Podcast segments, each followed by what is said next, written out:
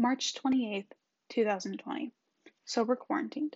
We have to social distance and only go out when it's essential to. We all have our stories during these trying times. So here's mine. My name is Ramel Lamoka. I am 18 years old, turning 19 this year.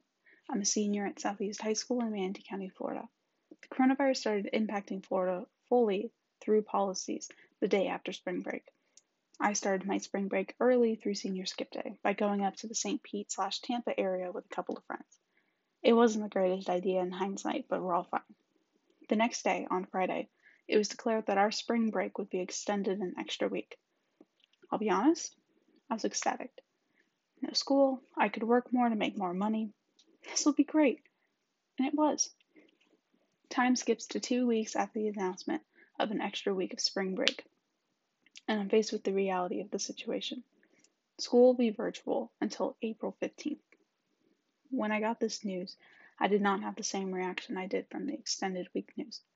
I felt as if um, how I felt in the middle of July over summer break hollow, yearning for a structured schedule to keep me accountable. This extended spring break could be barely called a spring break. I only went out to work for my job, which is a retirement care facility. I couldn't see my friends. We FaceTimed and did group calls to hang out, but it wasn't the same. And it can't be. I'm becoming more aware of how unmotivated I am, and I don't know how to handle it.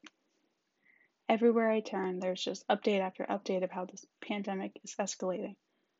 The worst thing is, all I can do is social distance and wash my hands. The point I'm trying to say is that this situation, this pandemic is happening. It's reality. It's present. It's affecting hundreds of countries' ways of governing and disrupting the public. And I'm living through it.